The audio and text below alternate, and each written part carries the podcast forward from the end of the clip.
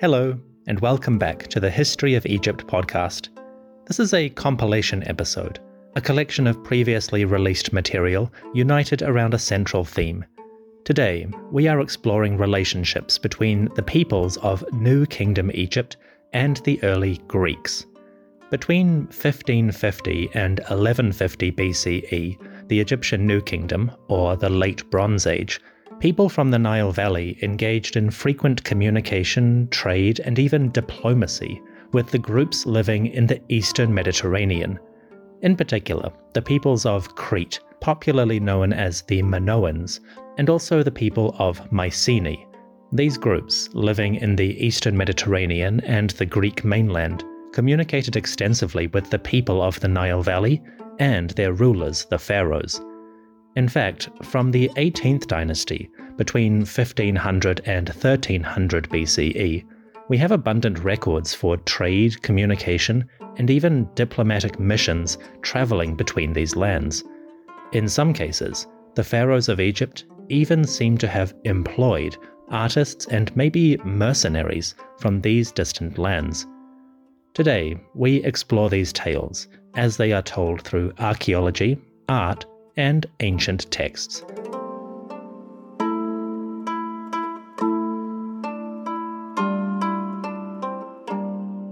Part 1 The Reign of Thutmose III, circa 1470 BCE. We begin our journey in Egypt's northern territories. We are in the Nile Delta amid narrow waterways, marshes, and papyrus thickets. The water moves slowly here, as it trickles into a thousand times a thousand streams and bayous, making their leisurely journey northward towards the coast. Down there, the Nile will flow out into the Mediterranean Sea and into different lands. Pretty soon, we'll join them. But first, a small detour. Before we can go out into the open ocean, we have to stop for supplies and to acquire a good sea-going ship. So we head further north, towards a bustling, energetic port one of the great centres of life in the 18th dynasty Delta.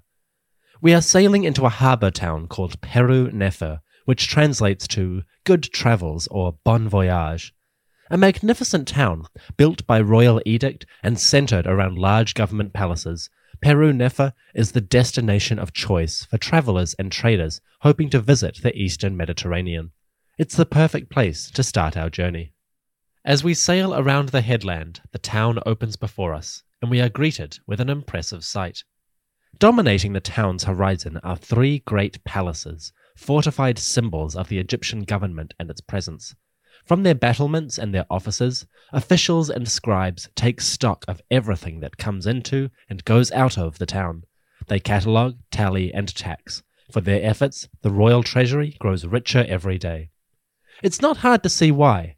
The river around Peru Nefer is clustered with great ships, huge constructions of up to 15 meters or 49 feet long.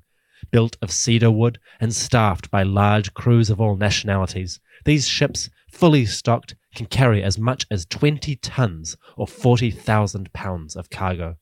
They are the container ships of their day, and they connect the world in ways that historians are only just beginning to understand, even now. But before we chart passage on one of these ships, we need to visit the government palaces. There's something I want to show you. Just outside one of the Egyptian palaces, archaeologists uncovered a rubbish pit. I mean, an ancient rubbish pit. A dump of Bronze Age material dating to the time of Thutmose III and his successor, and associated with the palaces built for his government.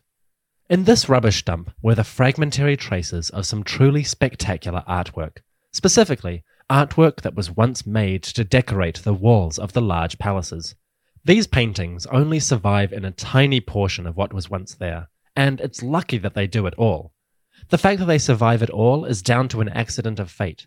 Decades after they were installed, they were then removed by artisans and dumped into this rubbish pit. There, they were buried for three and a half thousand years. And thank goodness for that, because now they've survived.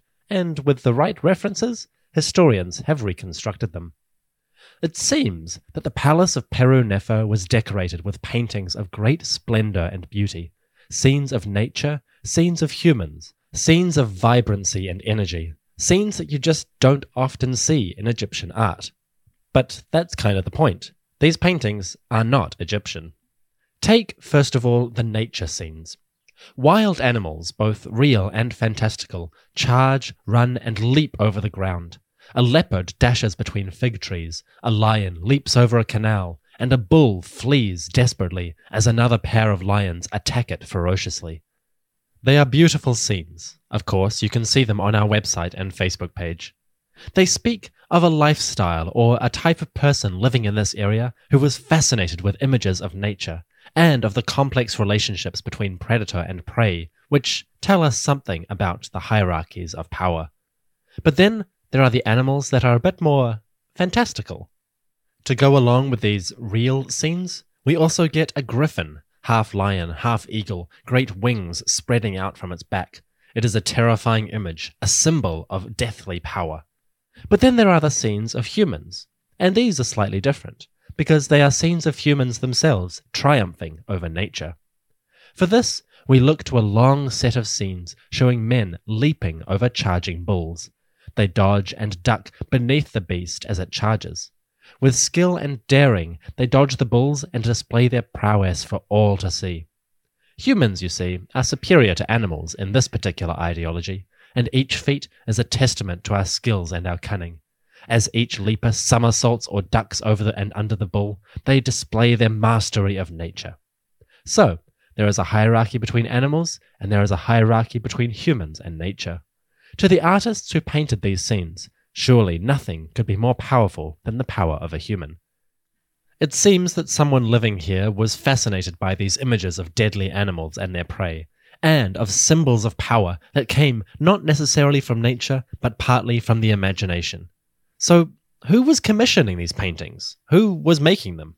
If you've been paying attention to the podcast, specifically Middle Kingdom episodes, you may have a clue already what I'm going to say. The floor paintings in Peru Nefer were made in a style found mostly on the island of Crete in the southern Aegean Sea. Crete, one of the largest islands in the Mediterranean, holds a special significance in the story of the ancient world. The Cretans were a seafaring, palace building, bull and sun worshipping people whose culture thrived over approximately 1600 years, from 3000 to 1400 BCE. They were some of the most accomplished people of their day, having established a thriving cultural and trading kingdom all across the Aegean Sea. So, what are they doing in the Delta? Connections between Egypt and the Aegean Sea go way back, at least into the Middle Kingdom. Ships have come here regularly, even during the Second Intermediate period, and the people of Crete have traded constantly with the Nile Valley. In the days of Thutmose III, it is possible that a small community of Cretan expats had settled down in the delta. It's not proven, and archaeologists only speculate on this, but it would account for the richness of their material remains. The artifacts are so abundant, in fact, that one of the head archaeologists working here, Professor Manfred Bietak, has even proposed something unusual. He suggests, stressing the speculative element, that in the days of Thutmose III, it is possible one of the Egyptian palaces actually played host to a foreign princess. Bietak suggests that maybe, just maybe, an elite woman of Crete was sent to Egypt to become a wife of King Thutmose. If he is right, it would explain why these rich and beautiful artworks show up in the palace so randomly and so suddenly, and why they disappear so quickly. If the princess came to marry Thutmose when he was about 20 and then died when he was about 40, it would provide a very logical snapshot of the palace. So maybe this palace at Peru Nefer was not just a government office decorated nicely, but in fact a royal residence, a residence for a foreign lady, a princess of Crete who had become a minor queen of Egypt. Now, the people of Crete are traditionally referred to as the Minoans, but I'm not going to call them that. Instead, I'm going to refer to them by their Egyptian name, this name is the Keftiu. Keftiu means the ones who are at the rear. Now, what this meant more generally was that the Egyptians tended to look eastward for their trade and travel. These Cretans, who lived north by northwest, were coming from the wrong direction. Well, wrong or right, That is the direction that we are going in now. We're setting sail from Peru Nefer and heading out to visit the Keftiu in their home. We are sailing to Crete. Bing bong, Dominic from the future here, with a quick note on the archaeological context of the story I just told. In this episode, I placed the town of Peru Nefer in the eastern Nile Delta. Specifically, I have located it at a town called Avaris, or its modern name, Tell el-Dab'a. I should note that this location for Peru Nefer is still a matter of academic debate. The town of Tell el-Dab'a, ancient Avaris, is well recorded and explored by archaeologists working over several decades. But the town of Peru Nefer is known exclusively from texts and records from the 18th dynasty generally. There is no firm evidence to connect Peru Nefer and the town of Avaris or Tell el-Dab'a, and as a result, different historians have reached different conclusions about the location of this place. At the time of writing this episode, I followed the interpretation of an Egyptologist named Manfred Bietak. Professor Manfred Bietak was the leader of the Austrian excavation at Tell el-Dab'a for many years. And his work to uncover this ancient settlement led him to conclude that this was most likely the location of the town called Peru Nefer. However, other Egyptologists have suggested different locations, including sites closer to the Nile Valley, like Memphis or that area. To make a long story short, none of these different interpretations has any definitive evidence to prove it. The town of Peru Nefer is referenced on royal monuments and texts, but those references don't include any specific details about the locations. There are a few factors that we can guess, but nothing really concrete. Anyway, I chose to place Peru Nefer in the Nile Delta, following the interpretation of Professor Manfred Bietak. But just know there is scholarly debate on that point. Anyway, on with our story.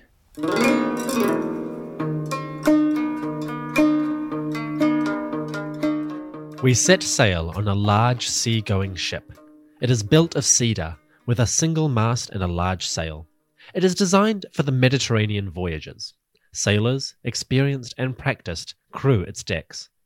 Beneath the floorboards, cargo holds are full of Egyptian goods to trade in foreign lands. Our ship carries ceramics, jewelry, scarabs, amulets, and most importantly, gold large quantities of gold mined from the southern lands of Nubia and the eastern desert. We are taking this to foreign lands. We are going well prepared for trading and for obtaining those rare foreign goods which the Egyptian elite desire so greatly. The journey to Crete would traditionally be taken in a sort of roundabout manner. The Egyptians would sail to Syria and Palestine, then island hop over to Cyprus, and then over to Crete. As far as we know, they didn't necessarily sail directly across the Mediterranean. It's a long journey and not a particularly safe one. Egyptians and Bronze Age sailors in general seemed to have hugged the coast wherever they could. But we're going to skip the tedium of the sailing life and come directly to the Keftiu's island home. Welcome to Crete. The people of Crete lead a charmed life. Protected by the sea, they developed a strong cultural influence over islands and the mainland, with their influence extending into mainland Greece and even up to Anatolia or Turkey. Some say that this developed into an empire of the sea, a thalassocracy, but the debate still rages on that particular point. For sure, the Cretans sailed the seas far and wide and traded their goods with peoples all over the eastern world. When they brought these goods back to Crete, they collected them in their hilltop palaces, recording them in a complicated script which only survives in fragments today. Much of the Cretans' internal history is lost, but what little we have paints a lovely picture. By the time Thutmose III came around, the Cretans had developed a series of large and sophisticated towns. These towns were built up around palaces, elite centres where religious and economic activity mixed together in a bustling hub. Part temple, part market, part bureaucracy, the palaces of Crete have left us some absolutely wonderful and gorgeous remains. Approaching Crete, we must note the deep, sparkling blue of its waters, the pristine beauty of its beaches. We are far from the marshes and swampy hills of the delta here, let me assure you. As our ship comes into the northern coast, Keftiu come to the beach to greet us. They are familiar with Egyptian ships, and as we disembark onto the white sands, they direct us to the royal road. Following that, we will soon reach the nearest town, one of Crete's most prestigious and important sites. We are heading for Knossos. Knossos was the largest and most powerful town in Crete, as far as archaeologists can tell. It was first excavated around 1900 and then partially reconstructed by its excavator, which is a controversial decision in the archaeological community. Today, Knossos is quite beautiful. It is quiet and safe. I had the pleasure of visiting Knossos recently, in June 2016. Let me tell you, it was fantastic. The first thing you notice at Knossos is the sense of peace. Knossos feels wonderfully safe. Even though it doesn't have large walls or fortifications, the palace sits on a hilltop in between two high ridge lines. To its south there is a mountain, where priests would watch the stars and observe the heavens. To its north there is a long royal road stretching to the coast, a road intended to bring tribute, trade goods, and agricultural wealth. Apart from its sense of safety, Knossos is beautiful. Olive groves and orchards fill the hills, and it's not hard to imagine some local gazing out over the hills as the sun and clouds drift by lazily. The breeze is cool as it comes in from the sea, and the valley is as quiet as it can be in the modern age. Truly, it is a magical area. The Keftiu of Knossos lived in small houses clustered around the larger palace area. Inside the royal residences, there were various areas set aside for worship, worship which was often directed towards the rising sun, I might add. There was a throne room for receptions and hearings, small bathing pools in several houses, and everywhere the frescoes and paintings that are so utterly unique to the Cretan world. There really is nothing like Cretan art.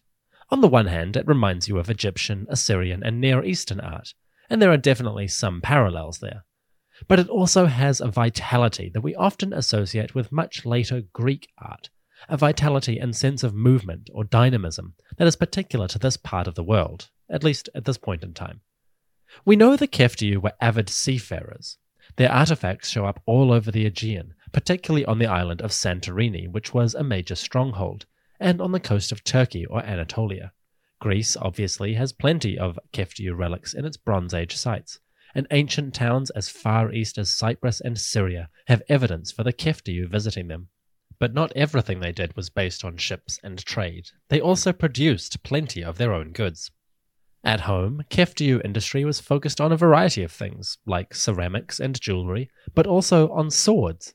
They were very good sword makers, surprisingly. They made large axes, which seemed to be ceremonial, and they made all kinds of decorative objects. They used gold a lot, probably gold imported from Egypt, and they also used silver and bronze. They made beads out of crystal, lapis lazuli, obsidian, and amethyst. They made faience, enamels, and they used African ivory extensively, and they even manufactured their own glass. Cretan jewelry is particularly pretty. Necklaces in the shape of bees, gold rings decorated with cities and dancers, bulls and flowers, and a particularly cool one where a crowned male holds aloft a pair of ducks for some reason, while serpents fan out to either side. That one's a bit weird, I have to say, but I like it. The Keftiu were big on their production, and it's not hard to see why. It's economics 101, right?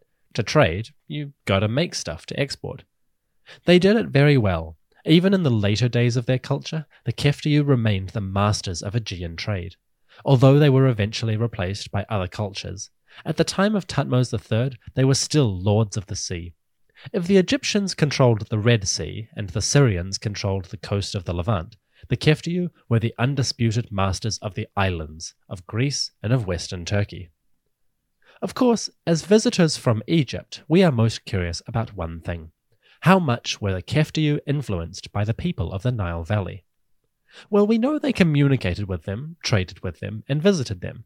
But was it a simple economic relationship, or was there a deeper cultural exchange going on? This is a very difficult question to answer, Historians are debating it as we speak. What we know for certain is that the Keftiu picked up on some Egyptian symbols and used some Egyptian objects in their daily life. For example, ancient sites on Crete turn up plenty of Egyptian amulets, scarabs, and jewelry. So, at the very least, people living on Crete enjoyed using Egyptian items as their personal accessories. We also know that some of the Keftiu's religious symbols were borrowed from Egypt and the Near East. For example, stylized crests like a bull's horns were added to Cretan temples as a sort of decorative element. To some historians, these horns of consecration are almost exactly like the Egyptian symbol for mountain or the horizon.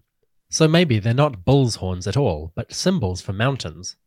That would make some sense because the Cretans practiced a lot of their religious behavior in mountain caves.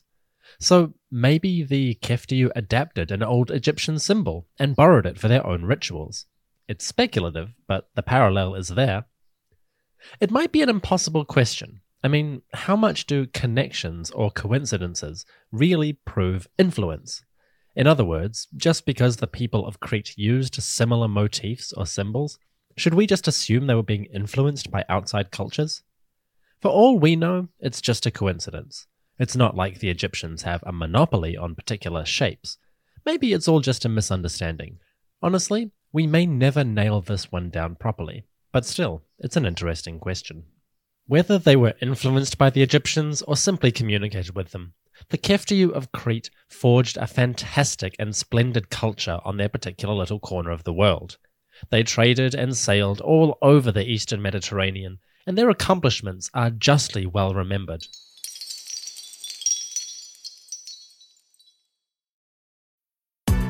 Sephora stores are everywhere you are. So just pop in when you need a brown lip to match your 90s playlist, a confidence boost before your interview, or a last minute gift for mom's birthday. There's always a Sephora near you. Just pop in.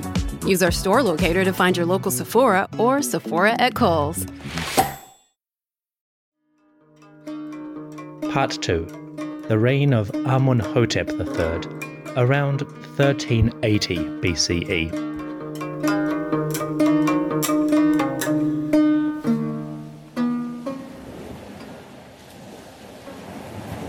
Sea rose and fell, a dark, swirling mass under a clear blue sky. The waters were deep, impossibly so, and the darkness of those depths seemed like an abyss for the sailors who rowed bravely upon the waves. An Egyptian vessel made of fine cedar wood unfurled its sail and sped across the sea. The sail, fabric dyed green and red, rippled in the breezes which flowed at the sailors' backs.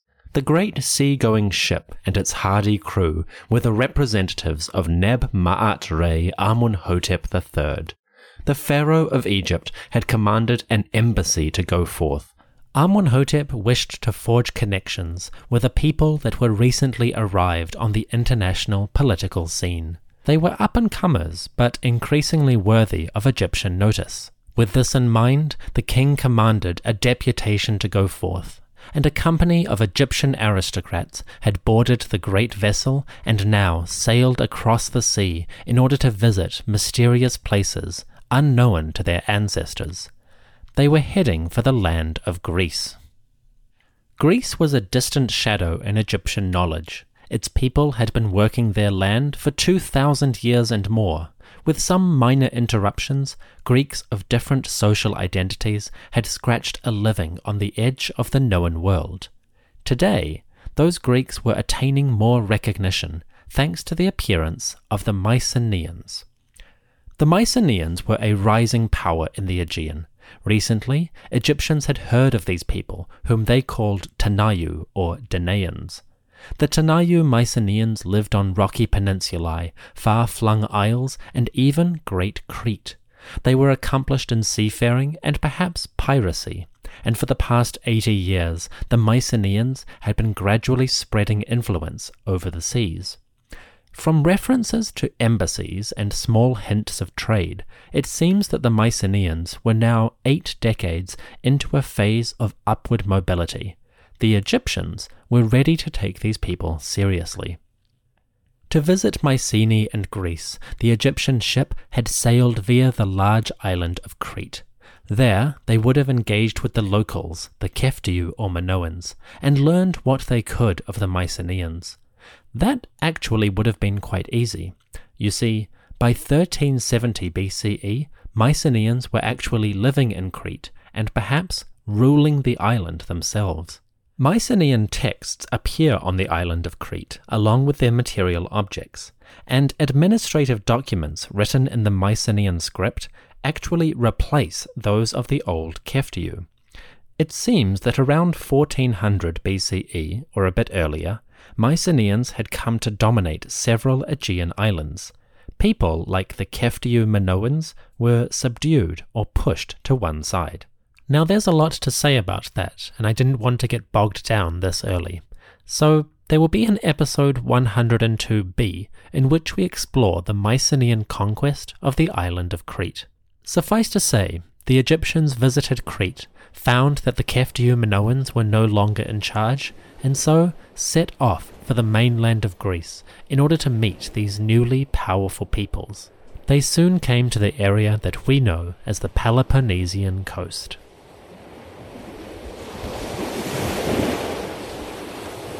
Rounding a promontory, the Egyptian vessel approached a harbour. This was the town of Nafplion, which the Egyptians called Nupiri. It nestled on a safe shore on the western coast, where it remains to this day. The Peloponnese is lined with rocky valleys and indentations, making its coastline alternately very exposed but also very sheltered. Nafplion was a quiet place, perfect for anchorage. The Egyptian ship moored at the town, and the ambassadors disembarked. Within Nafplion, they began to ask around where could they find the Mycenaean people who were so influential. Offering some trinkets, they soon recruited some guides and began to head up the road towards the great city itself. The ambassadors loaded a team of donkeys, perhaps purchased in Nafplion, and set off on the dirt roads. To orient ourselves a bit, the Egyptians were heading north, following a road that led from the bay up to the mountains. On their left, one could follow paths leading to Argos, a famous town. On their right, the hills rose up in a commanding barrier.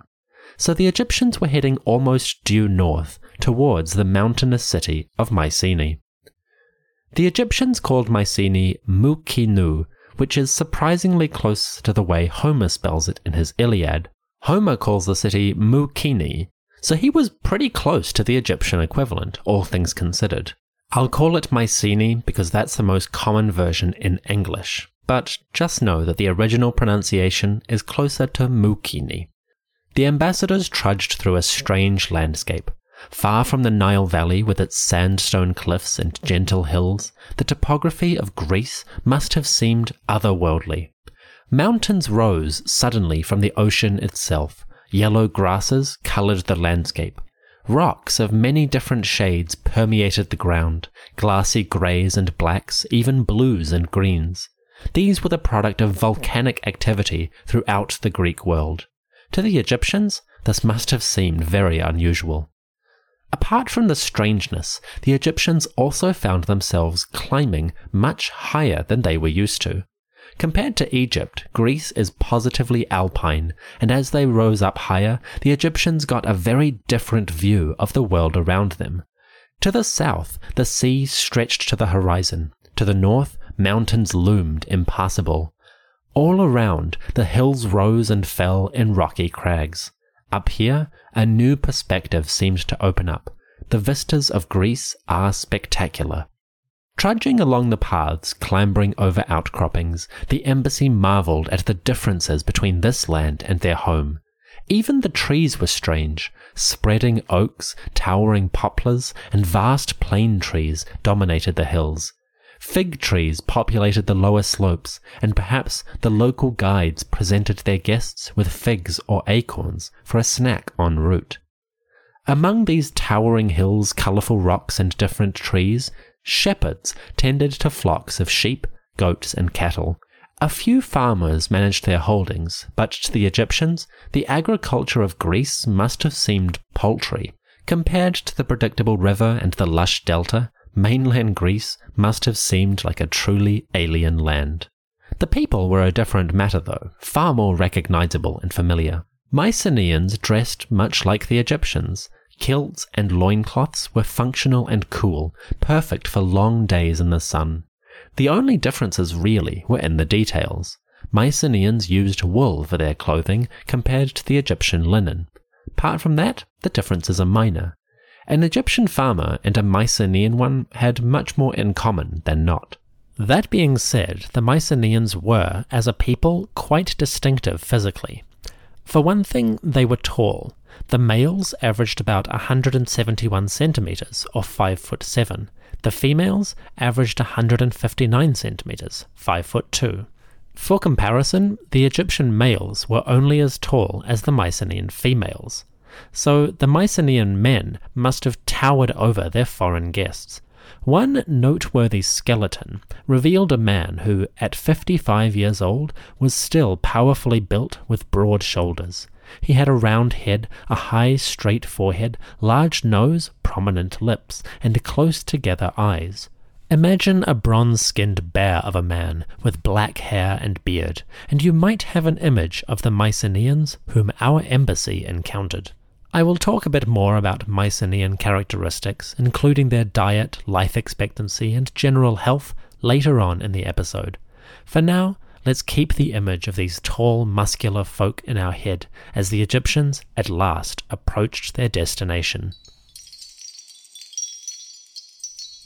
Rounding a bend, the Egyptians came fully into view of the city of Mycenae. The sight must have been quite beautiful. The city perched on an outcropping which jutted out of a huge mountain that stretched from east to west.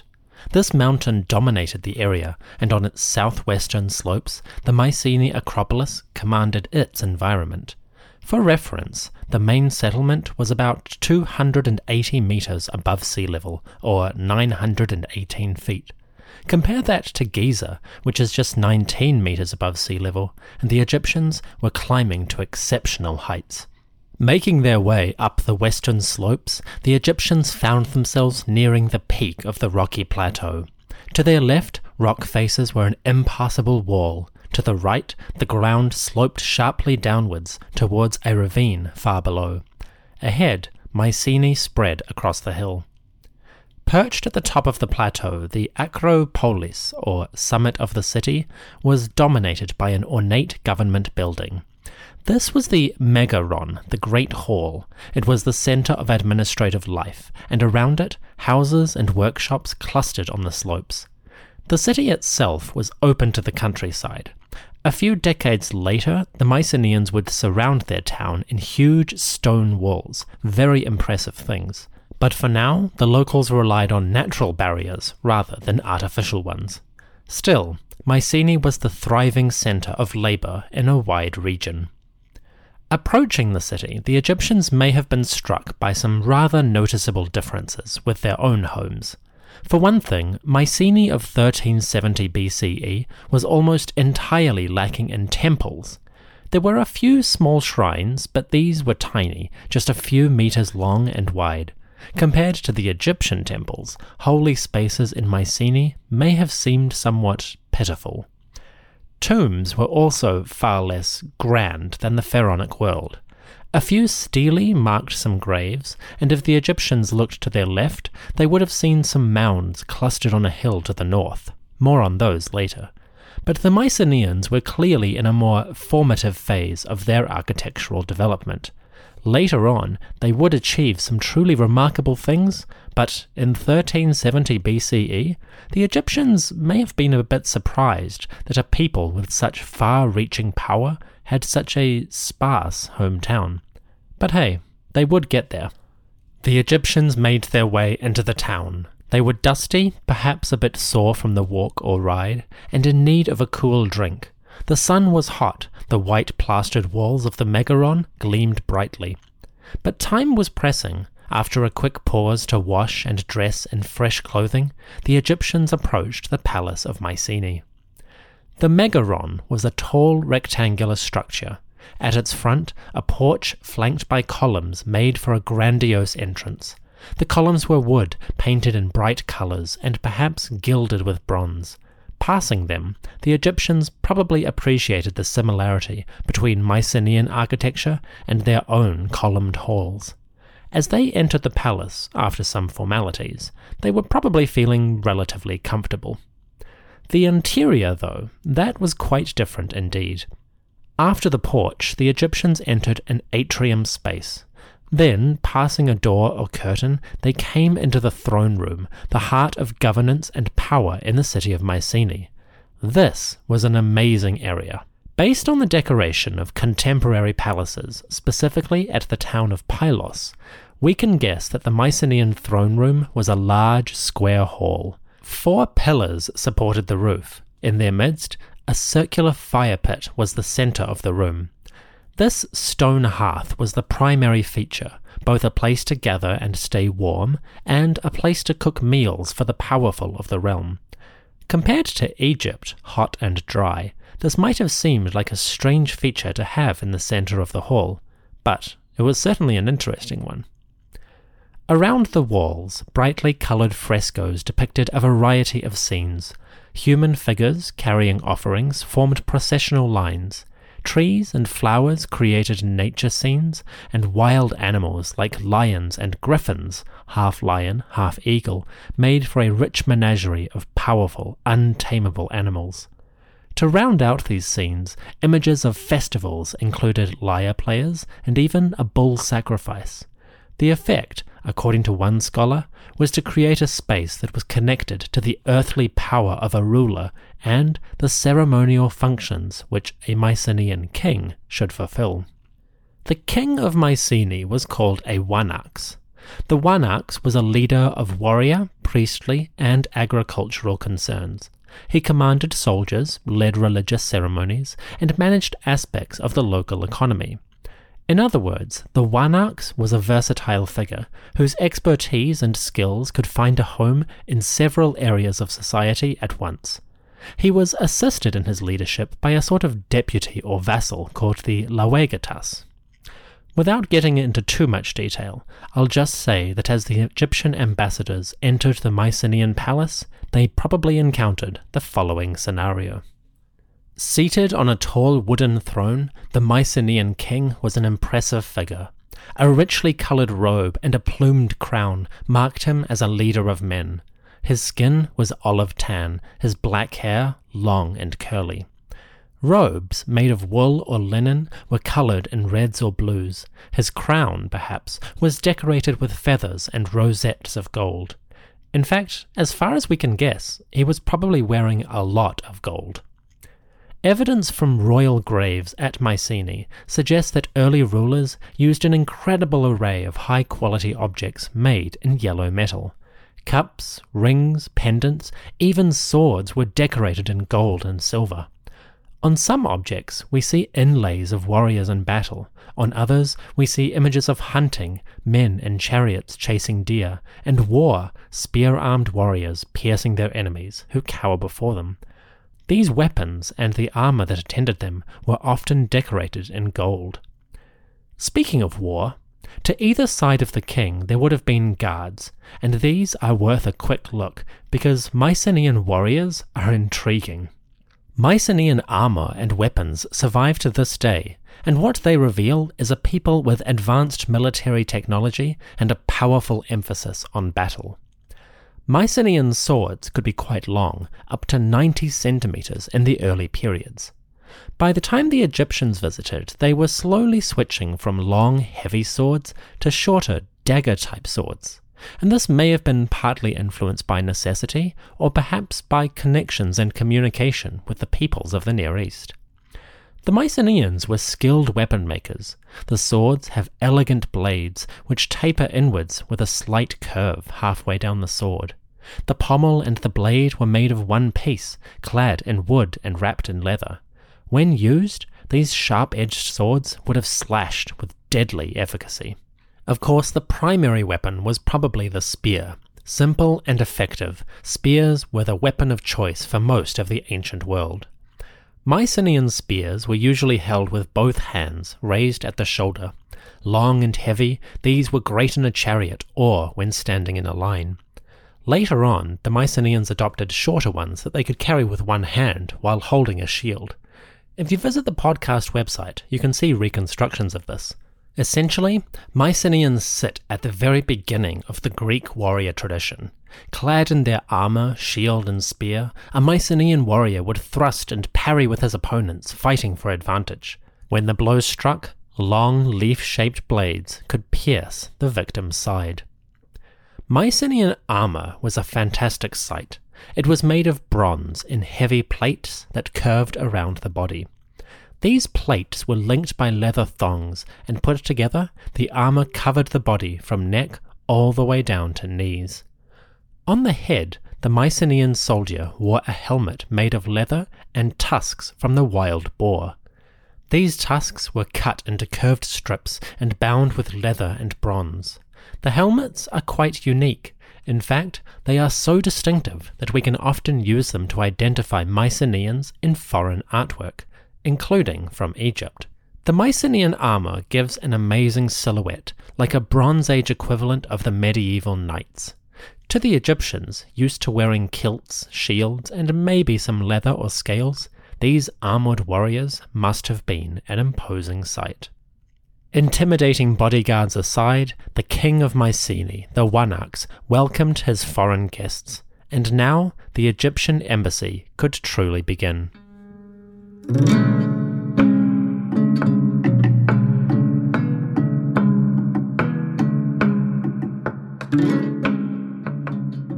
The Egyptians entered the throne room and greeted the ruler of Mycenae. To the Wanax from the king of Upper and Lower Egypt, Neb-Ma'at Re, the son of Re, Amunhotep, ruler of Thebes, the good god given life, greetings. The ambassadors spoke of their journey, of their homeland, and of the majesty of their great king, ruler of all that the Aten encircles. From the Pharaoh and Lord of Two Lands they came in peace, with good wishes for the well being of the Mycenaean ruler.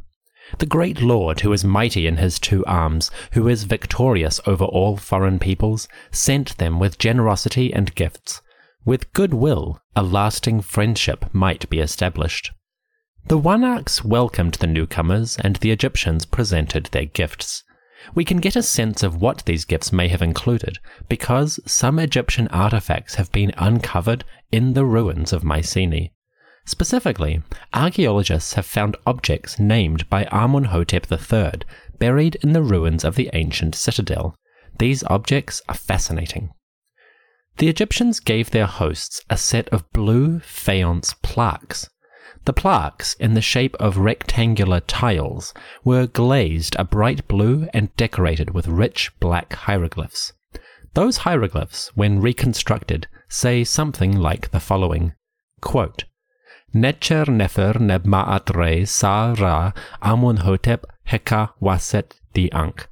The good god Neb-Ma'at Re, the son of Re, Amunhotep, ruler of Thebes, given life. Presumably, the Mycenaeans could not read these hieroglyphs, but the significance was easy to explain. The Pharaoh of Egypt, lord of the two lands, extended his hand and offered a gift to the Wanax of Mycenae. Sending beautiful, costly goods, the king of Egypt sought brotherhood and good relations with a rising power in the Aegean world. This was a significant moment in political history. The Egyptians gave the plaques to their hosts, and the gift was accepted graciously. It seems that the Mycenaeans treated these objects with respect, at least for a while. When they were discovered, the plaques show up in a number of houses and spaces of Mycenae's grand citadel. It's likely that over the generations, the plaques became heirlooms, treasured relics of politically happy days. Whatever the story, they clearly survived for many decades, and that suggests that the locals appreciated their significance. With the formal introductions done, the real work of relationship building began. Along with the plaques, the Egyptians presented gifts like scarabs, also stone jars, particularly the milky white alabaster and the smooth granodiorite, which is prestigious and hard to work.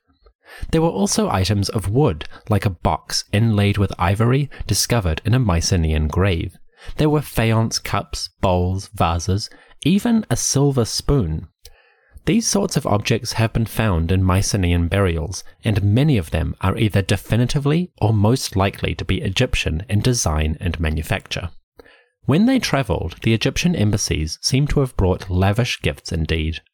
The Mycenaeans would have returned the favour, of course, presenting equally valuable gifts to their honoured guests. I will talk about the Mycenaean gifts later on. For now, let's get down to the real business of socializing. It was time for a banquet. Banquets played a prominent role in Mycenaean society. Gatherings based around food were the nucleus of elite culture, and traces of these gatherings are abundant in both countries. Settling into a feast, the Mycenaeans put on a lavish spread for their foreign guests. From their texts, we can get a sense of the foods they might have served. The Mycenaeans could have offered a variety of cereals, fruits, meats, and vegetables. Flat bread and porridge was made from barley, spelt, millet, and durum wheat. Going along with that, fruits like figs, plums, pears, cherries, pomegranates, and even wild strawberries were served for flavor. Honey, pistachio nuts, acorns, and chestnuts would appear depending on the season. Vegetables like cucumbers, parsnips, leeks, garlic, and lettuce were also common, along with coriander, celery, fennel, and even cumin. Traces of these foods in archaeological sites and written sources give us a sense of a rich and varied diet in cereals, fruits, and vegetables. The Egyptians would have been quite familiar with pomegranates, figs, and even olives but pears and cherries were unknown, and they wouldn't become common in Egypt until the Roman era, more than 1300 years later. To the Egyptian embassy, this spread of fruits and vegetables was probably a tantalizing mix of the familiar and the deliciously exotic. As for meat, well, the Mycenaean hosts would have served up roast beef, pork, lamb, and goat. These would have been familiar enough to the Egyptians but there are also references to the consumption of horse, rabbit, deer, and boars. There is even talk of Mycenaeans eating animals like badgers, beavers, martens, and otters, and, sadly, there is a reference to the consumption of dog. According to texts, Mycenaeans apparently ate dogs at least occasionally. So there's a fact of the day. With the food coming in droves, the Egyptians and Mycenaeans also made sure to toast each other copiously with drink. The Mycenaeans have left some beautiful vessels behind. Drinking cups like the kantharos, which has two handles, are elegantly simple. With smooth, polished sides, Mycenaean kantharoi made of gold show up in their graves, revealing a beautiful state of craftsmanship. Similarly, Goblets decorated with flowers and large ceramic vessels called krater were painted with images of wild animals and members of the nobility riding in their chariots. Viewed together, these drinking vessels showcased the wealth of Mycenaean society and the beauty of their artistry. You can see images of these objects on the website. They are gorgeous. The banquet was hopefully a cheerful gathering. The fire burned bright, the wine flowed free, and the conversation, mediated by translators, brought the two peoples closer in brotherhood. From opposite ends of the known world, the rich and powerful of Greece and Egypt laid the foundations for an enduring relationship. It was a good day in political history. The next morning, the Egyptian ambassadors gathered in the palace, Megaron, of Mycenae. They had feasted and fettered, enjoying the hospitality of the wealthy Mycenaean elite. Now, slightly hungover, they came together to witness some of their host's culture. The pre dawn light was a great time to explore Mycenae, the citadel's high position gives it a beautiful view of the countryside, and as the sky lightened from black to purple to blue, they would have seen the very best that the Peloponnesian landscape has to offer. Just before the sun rose, the ambassadors were treated to an experience of Mycenaean religion. Compared with classical Greece, the practices of the Mycenaeans in cult worship are a bit more mysterious but enough evidence survives to give us some very basic ideas. First of all, the actual worship took place in a variety of locations. Like the Minoans, the Mycenaeans were enthusiastic nature worshippers, with many religious sites appearing on the peaks of mountains and in forest clearings. They had shrines within the cities themselves, but these were familiar to the Egyptians, so I want to focus on the outdoors. The natural sanctuaries were called the temenos, literally space cut out of communal land. Under the open sky, worship and ritual were probably significant events within their local community.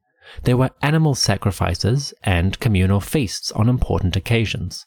Pretty familiar, right? The Egyptians, at events like Opet and the beautiful Feast of the Valley, celebrated their gods in the open air and consumed huge quantities of food and drink on their way to spiritual and physical release. The Mycenaean ceremonies, although located in different areas, were probably not so different.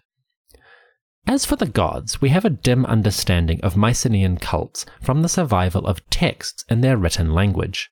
These texts, which usually record economic and administrative concerns, also preserve the names of different shrines and the deities that were worshipped there. Some of these deities are startlingly familiar. From the written record, we know that one of the most prominent gods at Mycenae was named Poseidao, aka Poseidon. Poseidon, in his form of Poseidao Enesidaune, Poseidon the Earthshaker, was a powerful figure in the Peloponnese. The peninsula is prone to earthquakes, and a god like the Earthshaker seems like a natural subject for ancient worship. When the ground tremors and you don't understand why, it's much easier to fear the wrath of an angry god. So Poseidao, Poseidon, was a big deal. We also hear about the goddess Potnia, literally she who has power. Potnia appears in many different guises, some of which later became quite famous. Potnia was connected with horses and grains, like the goddess Demeter, and in certain areas she became known as Potnia of insert region here.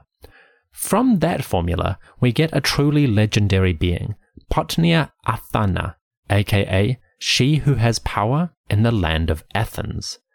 Nearly a thousand years after the Egyptian embassy, Potnia Athana was being worshipped as Athena, the greatest lady of the Greek pantheon.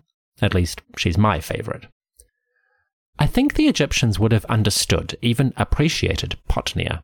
She who has power was, after all, strangely similar to their own Sekhmet, the powerful lady.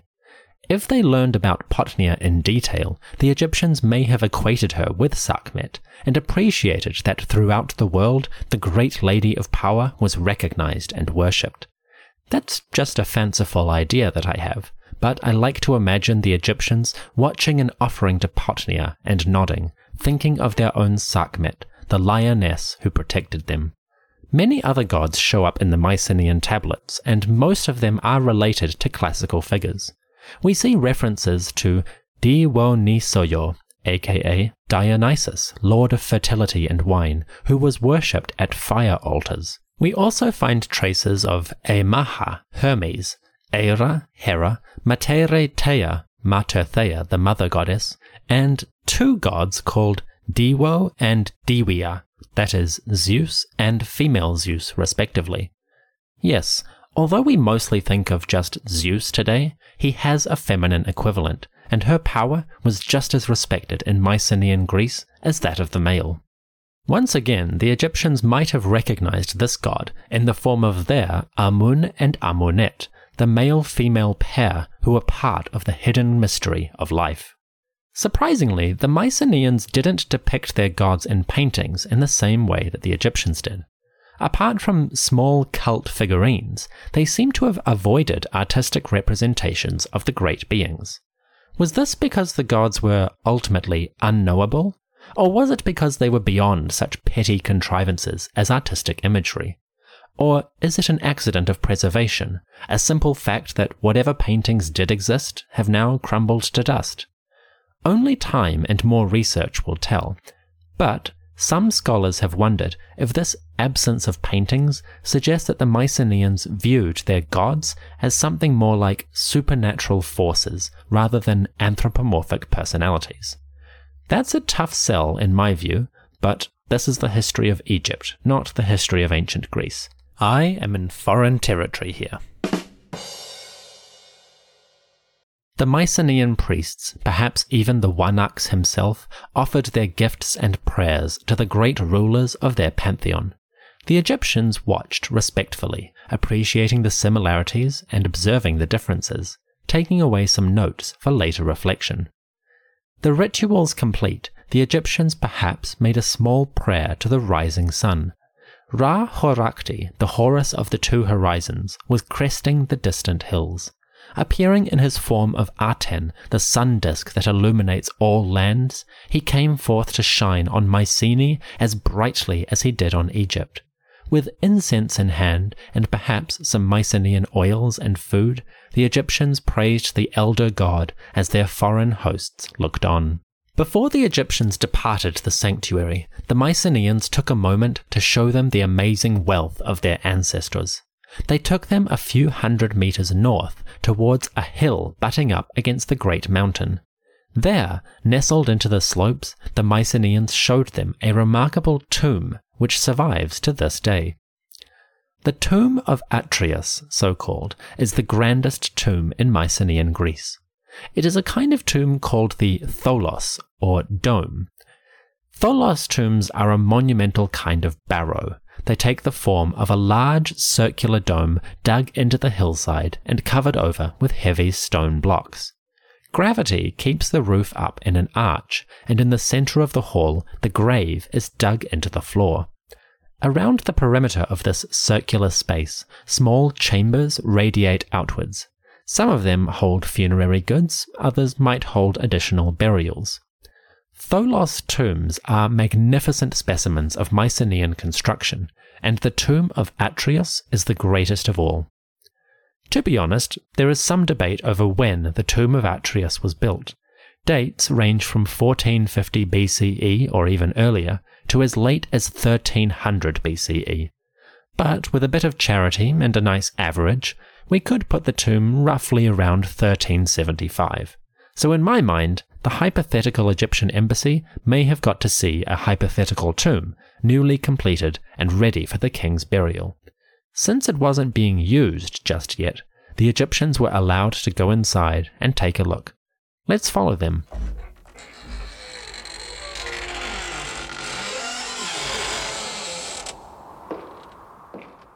To begin with, the tomb of Atreus is huge.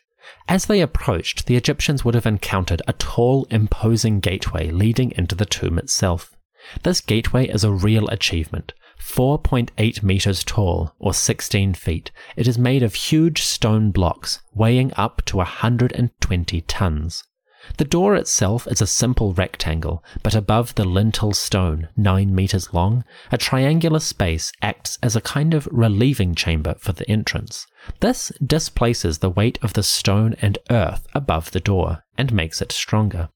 Passing through the doorway, the Egyptians would have entered a cavernous circular space. From wall to wall, the main chamber stretches 14.6 meters, 48 feet, and almost the same dimensions in height. A vast room, the burial hall is a mighty sight indeed. Standing inside, you feel like you are in a cathedral, but many times older than even the most ancient Christian monument. Here, at the heart of Mycenae's ancestral space, the tomb of Atreus is an imposing sight indeed. The tomb was empty when discovered, of course. Like the pyramids, it is too visible and too tempting to survive the ages. Nevertheless, some wonderful treasures do survive from Mycenaean royal burials, and you can see these on the podcast website. The embassy and their hosts now turned away from the tomb of Atreus and began to return to Mycenae itself. Just outside the city, though, the Mycenaeans may have stopped in order to show the Egyptians where their earliest kings and some of their ancestors had been buried in great splendor. Just before they arrived, though, the Mycenaeans may have taken a moment to show their guests the amazing wealth of their cemeteries. You see, clustered around the edges of Mycenae, and now partly buried by the walls, a necropolis of graves grew up between 1600 and 1350 BCE.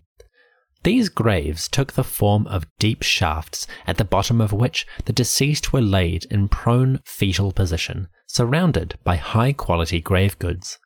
At the top of the shaft, stone stelae marked the burial spot, and archaeologists examining these cemeteries have compiled a wonderfully rich vision of Mycenaean wealth, along with some basic features of their lifestyles. To start with, many of the graves are infants and children. One estimate says that 60% of children died in their first year. Others, like a woman buried with a child, reinforce the fact that pre modern societies across the world endured a much higher rate of infant and birth related mortality. It was a rough time, medically speaking, and the cemeteries of Mycenae are exactly like those of Egypt in that regard. For the adult burials, things are slightly different. The average age seems to be about 36 years old, with evidence pointing to a good diet and overall health. Mycenaean teeth were stronger than Egyptians, and they were taller. The Mycenaeans averaged about 171 centimeters tall, or 5 foot 7. The Egyptians, meanwhile, averaged just 159 centimeters, 5 foot 2. On top of that, the skeletons suggest that Mycenaean males were broad and muscular, with large feet and hands. And you know what they say about large feet and hands. To the Egyptians, these men may have seemed like an imposing people. It's hard not to think of the legendary Ajax, largest of the Greeks at Troy, when looking at the Mycenaean skeletons. Speaking of Ajax and legendary Atreus, whose tomb supposedly we just visited, there are plenty of mythological figures associated with Mycenae. If they ever existed, these were probably ordinary humans whose deeds were collated and compiled into larger than life characters. But the legacy of Ajax and Atreus lived on in the stories which ancient Greeks told about their ancestors. Before we leave Mycenae, let's take a quick moment to round out the legendary history of this very real town. For better or worse, the Bronze Age community of Mycenae is famous in Greek mythology, and it holds a commanding position in their tales. It was said that the hero Perseus, who slew Medusa the Gorgon, founded Mycenae as part of his kingdom. Perseus ruled long and well, and his descendants led Mycenae for four generations in the so called Perseid dynasty. Over time, the city grew mighty, and its rulers attained great authority in their region. They were even able to command other heroes to do their bidding. It was said that the great grandson of Perseus, a king named Eurystheus, got into an argument or feud with the great Heracles, Hercules. Eurystheus was powerful indeed, and it was he that commanded Heracles to perform his famous twelve labours in penance for some great crimes. Heracles did these deeds, of course, and so his own legend is bound up with that of Mycenae. Long after Heracles, and over a hundred years after Amunhotep III, Mycenae became the home of the most famous king of all Greece. Mighty Agamemnon ruled Mycenae around 1250 BCE, so it is said, and in his day the great king led the Greeks to war against Troy. That is a story for another day, but it's worth remembering, not just because the Trojan War is so famous, but because the Egyptians have their own connection with that story. Thinking back to episode 96, the Colossi of Memnon, you may recall that a legendary warrior, Memnon, king of Ethiopia and Egypt, travelled to the city of Troy in order to fight on behalf of the Trojans against the invading Greeks and their king Agamemnon. Well, King Memnon of Ethiopia was later equated with King Amunhotep III of Egypt on account of those magnificent statues west of Thebes. So there is a connection between Amunhotep III and the Trojan War. It's a tenuous one, and the Greeks kind of made it up later on, but still, it's there. And it's an amusing irony that Memnon, king of Ethiopia and Egypt, was supposed to have fought against the Mycenaeans. Meanwhile, Amunhotep III, the inspiration for Memnon, actually forged diplomatic ties with that same people. So history and legend became twisted and inverted. Historically, the Egyptians got along well with Agamemnon's people. In legend, though, they became better antagonists. Anyway, let's move on from legend and finish up our visit to Mycenae. The time now came for the Egyptian embassy to leave Mycenae. They had achieved their goals and opened relations with the great city. They had toured its spaces and visited some of its great monuments. Now they must return home to report to their pharaoh what wonders they had seen, what people they had met, and what successes they had enjoyed. Before they left, the Mycenaeans gave their guests presents to take home to Egypt. We know for certain that Mycenaean pottery travelled to the Nile Valley in large quantities during this general time period. But we can also guess that the Greeks offered some valuable materials as part of their new friendship. For one thing, olives and olive trees seem to have arrived in the land of the Nile within just a few decades of this embassy. Olive trees are known in the city of Amarna, where Amenhotep III's son Akhenaten ruled. Olive wreaths also showed up in the tomb of Tutankhamun, Amenhotep's grandson. So it's a good bet that olives came to Egypt in the reign of this great king. There was also valuable ore. The Mycenaeans mined huge quantities of silver and lead in different parts of Greece. These ores could be shipped raw to other centers for refinement, much like the copper ingots which traveled from Cyprus all across the Near East.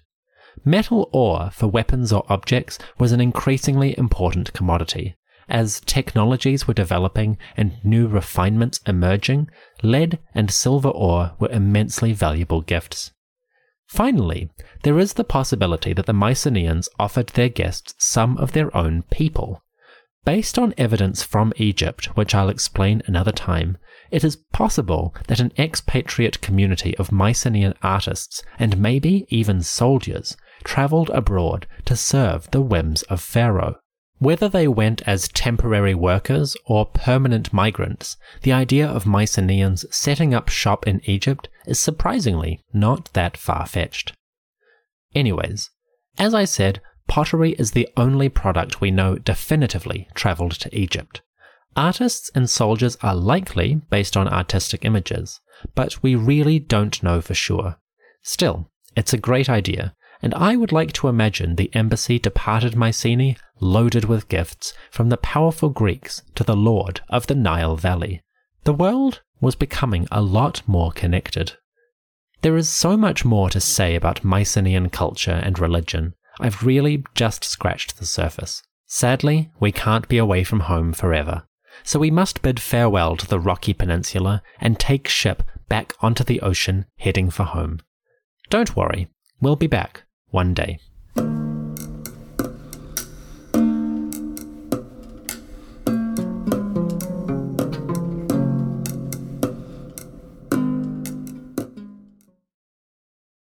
This episode is brought to you by Visit Williamsburg. In Williamsburg, Virginia, there's never too much of a good thing. Whether you're a foodie, a golfer, a history buff, a shopaholic, an outdoor enthusiast, or a thrill seeker, you'll find what you came for here and more. So ask yourself, what is it you want? Discover Williamsburg and plan your trip at visitwilliamsburg.com. On a windy mountain peak, a woman cleared dirt and mess from an altar. Stone slabs making a floor were littered with bits of offerings, broken pottery, scraps of food, ashes from fire. Dark pools of liquid marked the libations of wine poured onto the stones for cleansing the earth. Mixed with the wine, the splash of animal's blood was a black stain. A Cretan priestess was performing her duties at a stone altar. The altar had steps leading up to it, on which pilgrims and locals had placed tiny figurines of bronze and clay, offerings to the great gods high above. The steps were covered in garlands of flowers and bowls of food or wine. To one side, a pair of tall bronze axes gleamed in the sunlight, their double heads a wicked blade for use in sacrifice. All around, the symbols and remnants of worship were a constant sight. Like many Cretans, the priestess conducted her rituals at a sanctuary built on a mountain peak. Difficult to reach, exposed to the elements, and with an unparalleled view of the land and sea, the mountain sanctuary was the perfect place to experience the wonder of nature and connect with the high power of the divine. Cleaning her altar, the priestess could feel that energy all around, in the howl of the wind, the chill of the air, the scent of the sea far below. As she worked, she hummed a rhythm of ancient worship, a paean of praise to the gods in the sky. Had she looked down from her lofty space, she may have seen a curious sight. A strange ship with an unfamiliar hull and unusually coloured sails was making its way towards the island. It had come from the north, but that was the home of the invaders, the raiders who came from Greece and caused calamities in the harbours of Crete. This wasn't one of their ships, so who was it? The priestess finished her cleaning and headed back down the mountain. Soon enough, she reached her hometown and there had a chance to watch as a great vessel pulled into the harbour. With a lotus blossom prow and a brightly coloured sail, the ship was crewed by dark skinned men in bright white linens. She knew these people, she had seen their like before the Egyptians were returning to Crete.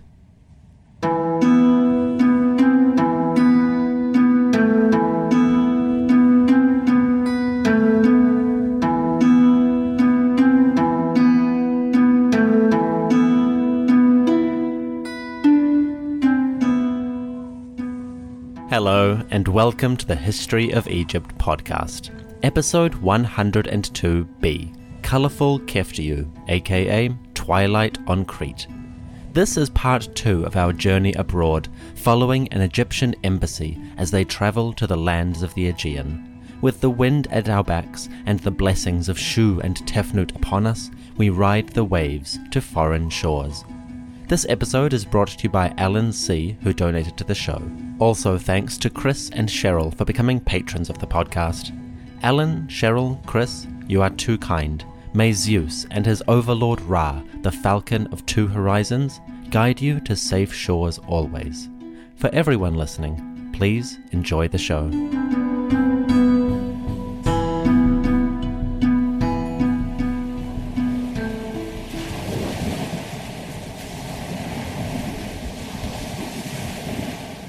Once again, the sea rose and fell.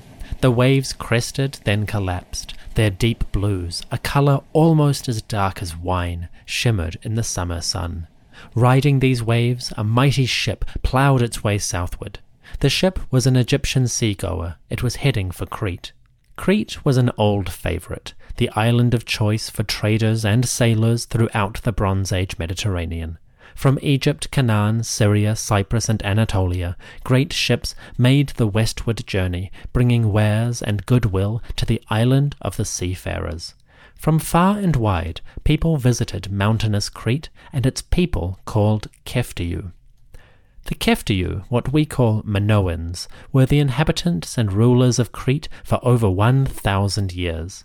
They lived in settlements across the island, on the coasts and the mountainous interior. They farmed and hunted the woods, fished the waters, and worshipped in the natural landscape of their beautiful home. From their immense, lavish palaces, the Keftiu rulers commanded great influence across the Bronze Age seas. Fortunately, they were friendly to the Egyptians. Most importantly, they were rich. So the Egyptian ship plied the waters, and its ambassadors prepared themselves to visit the Keftiu of Crete.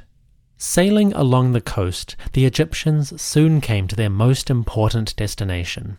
The town of Amnisos, or Imnisha in Egyptian, was a small fishing village with a good harbour. Amnisos itself wasn't significant, but it functioned as the port for a much larger and more noteworthy town. Disembarking, the Egyptians were headed for the city of Knossos. Knossos is located just south of the coast, about halfway between the eastern and western points of the island. It is, without a doubt, the most significant Keftiu city that there is. From its fabled terraces to its huge palaces, which might be temples, and its vast plains of agriculture, Knossos was the primary center of all trade and political life on the island for many, many years.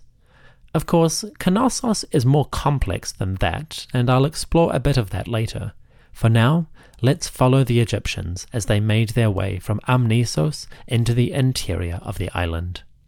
The ambassadors clambered onto donkeys and began a slow ride to the south. They were heading into the plains and valleys of central Crete. The countryside was a wonderful mix of burnt yellows, dusty greens, and a vast blue sky. Sunshine beat down on fields of wheat, on cypress and olive trees, and huge pastures of bulls, cows, sheep, pigs, and goats. This was a rich land, and I bet that many generations of Egyptian visitors had been impressed by the abundance of Crete's agriculture. After a few hours' donkey ride, the Egyptians arrived at Knossos, which they pronounced Ka-Niusha. Once upon a time, Knossos was a towering edifice. Temples, workshops, storerooms, granaries, apartments, and guardhouses spread across a vast area.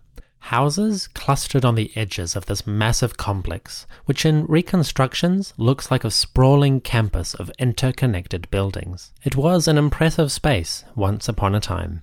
Visiting Knossos in 1370 BCE, the Egyptians may have expected a sprawling palace dominating the region with goods and people flowing in and out daily. If so, they would have been disappointed. By the time of Amenhotep III, Knossos and its rulers were past their heyday.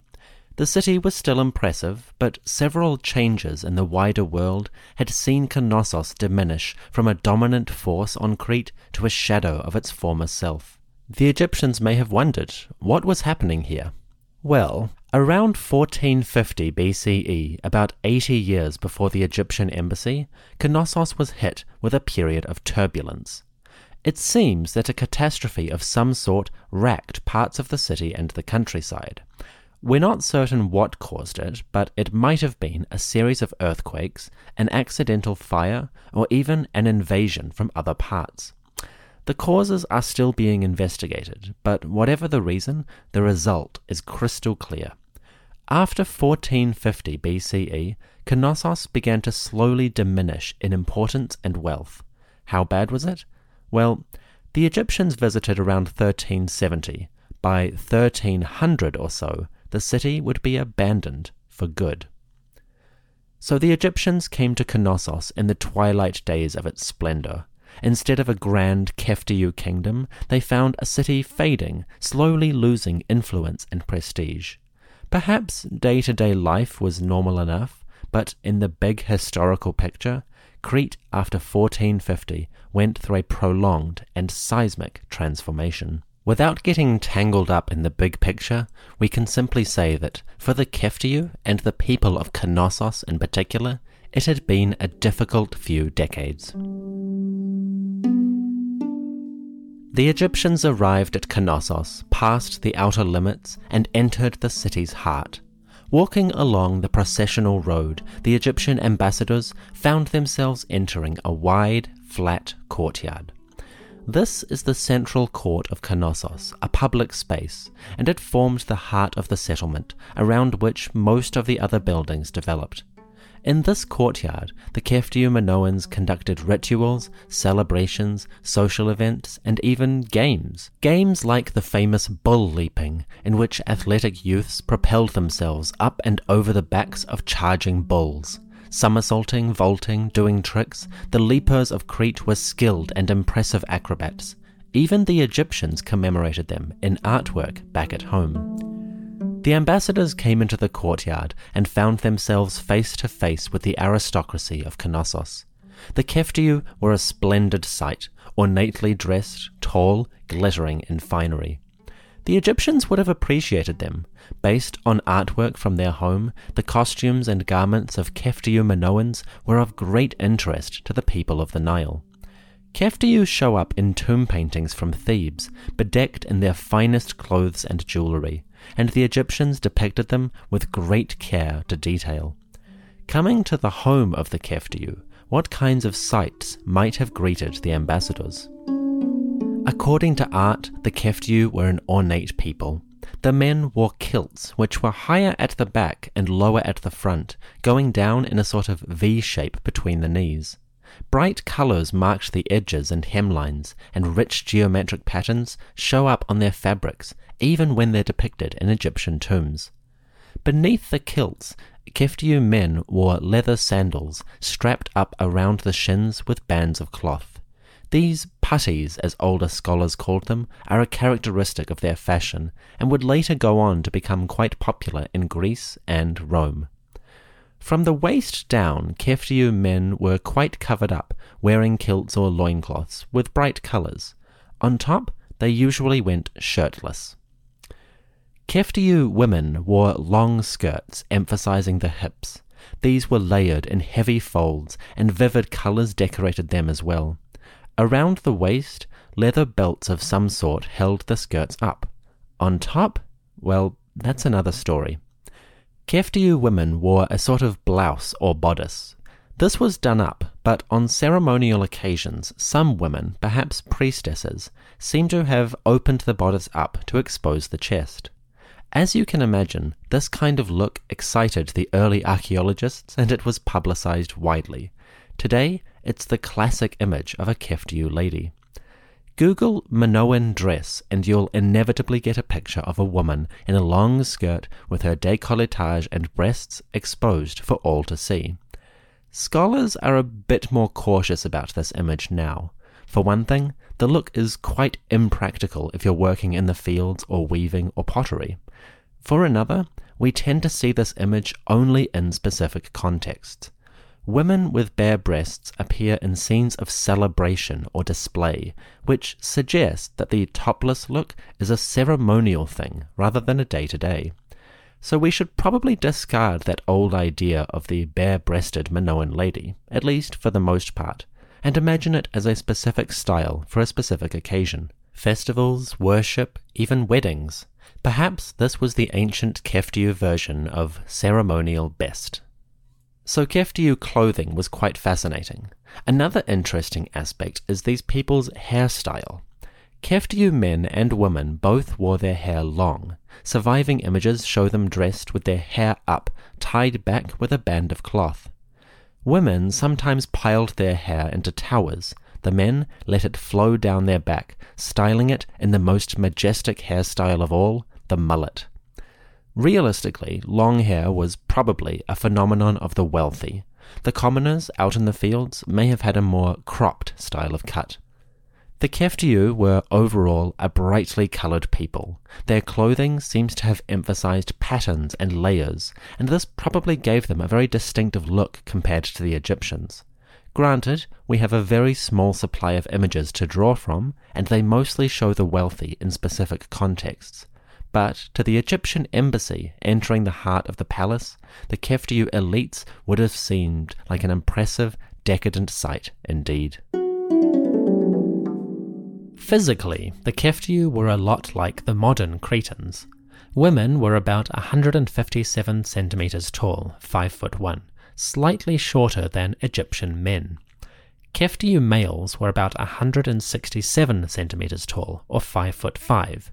They were a sturdy folk with strong build and rugged features. Life expectancy was somewhere between 30 to 50 on average, with a very few making it older than that. So the average Keftiu was a tall, middle aged individual, imposing and elegantly dressed.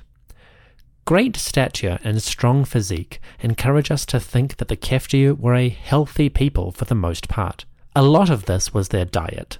As you can imagine, Keftiu meals were packed with the staples of a healthy Mediterranean culture.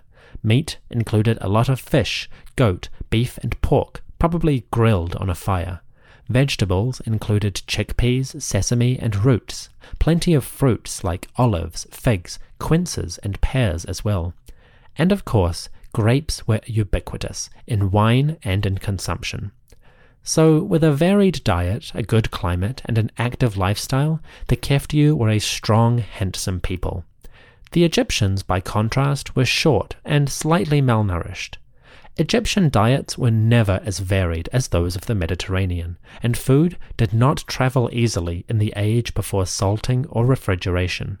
So, as they approached the Keftiu representatives, the Egyptians might have noticed how, like the Mycenaeans, these people were an imposing, elegant sight. So the Egyptians came to Knossos and met with the local nobility. They bowed low before these bronze skinned, long haired people and admired their fashion sense. Naturally, this being an embassy and all that, they opened proceedings with the giving of gifts. Archaeologists have discovered several objects in Crete that bear the name of Amunhotep III, King of Egypt. From the ancient communities of Knossos, Phaistos, and Kydonia, decorated scarabs show up within the ruins. These are the same sort of scarabs that Amunhotep commissioned early in his reign and which we explored in episode 97. The scarabs are small, made of faience, and usually bear the names of the king and his principal wife, Queen Tiye. Put together, they are a lovely little collection. The Egyptian scarabs from Crete are varied in their design. At Knossos, one showed up with the hieroglyphic text Neb Ma'at Seba Tawi, aka Neb Ma'at Amunhotep, the star of the two lands. Another at Phaistos said Chemet Nesut Ti, the king's wife, Queen Tiye, and a third one at Kydonia said Neb Ma'at Re Meri Re, Neb Ma'at Re, beloved of Re. So the scarabs cover their bases. One invokes the pharaoh as a splendid, dazzling figure within Egypt. Another celebrates his wife, who later became quite famous internationally. And a third emphasizes the pharaoh's status as one favored by the sun god himself. There's probably some significance to all this, but that's a question for the academics. In exchange for such gifts, the Keftiu elite may have given their guests some high quality golden jewellery. The Keftiu were quite good at this particular industry. The Keftiu elite were pretty well off by ancient standards. Maybe not pharaonic rich, but still high up on the ladder. Looking at just a couple of their artifacts, we can get a sense of their wealth, their tastes, and their international connections. As the two cultures trade their goods, we should notice how rich the Keftiu diplomats were.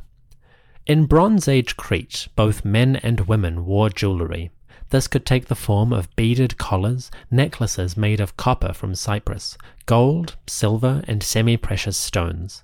They wore diadems or headbands of cloth, but also of silver or gold on ceremonial occasions. Like the Egyptians, the Keftiu might display their status or prestige with a pectoral, a plate of metal decorated and worn on the chest. Finally, they would adorn their wrists, ankles, and biceps with bands of gold. In the hair, gold topped hairpins held coifs in place, and on the ears, elaborate earrings finished off the look. I would be remiss if I didn't mention one particularly noteworthy piece of Minoan jewellery. The Malia pendant is in the Museum of Heraklion in northern Crete. It is a gold piece decorated to look like two bees facing each other and holding small discs between them. Small coins hang down off the bee's wings, and at the top, a tiny metal cage holds a small ball which would jingle as the person walked.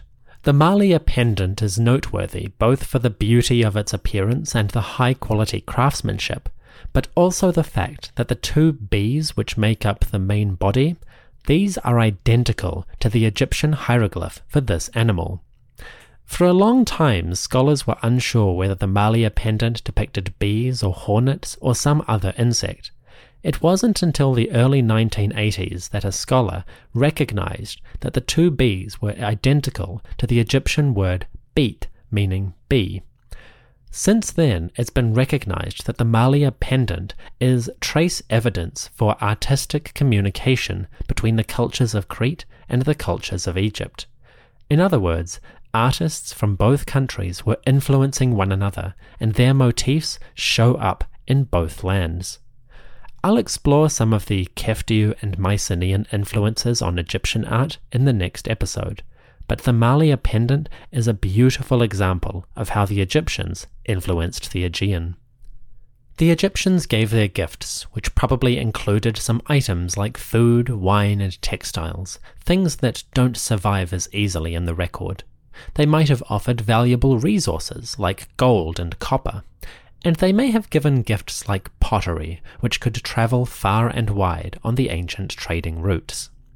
Remarkably, Keftiu goods show up alongside Egyptian ones in some very far flung places. Most impressively, an ancient palace in Israel revealed a pair of beautiful Minoan cups. These cups were found quite well preserved in the Bronze Age layers of a palace. They appeared alongside, what else, a scarab of Amenhotep III, and were discovered in a well preserved, sealed context. This suggests that the goods were deposited together at the same time and not disturbed since they were laid down. Put together, the scarabs and cups suggest that Keftiu Egyptian trade was still active at the time of Amenhotep III, and artifacts of both cultures were traveling far and wide. So, as the Egyptians and Keftiu exchanged goods, they renewed and solidified their two cultures' relationship. Maybe they retired to the palaces now and began a great feast. This day was a good day.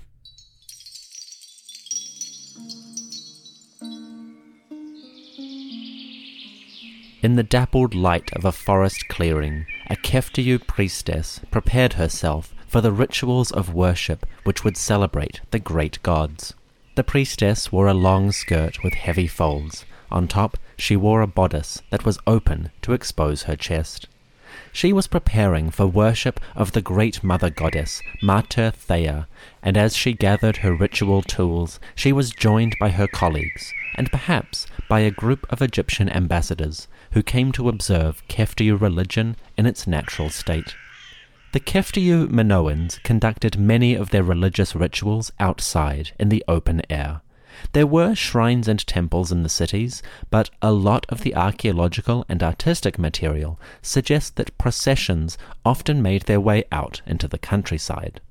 The Keftiu performed rituals in at least three specific areas.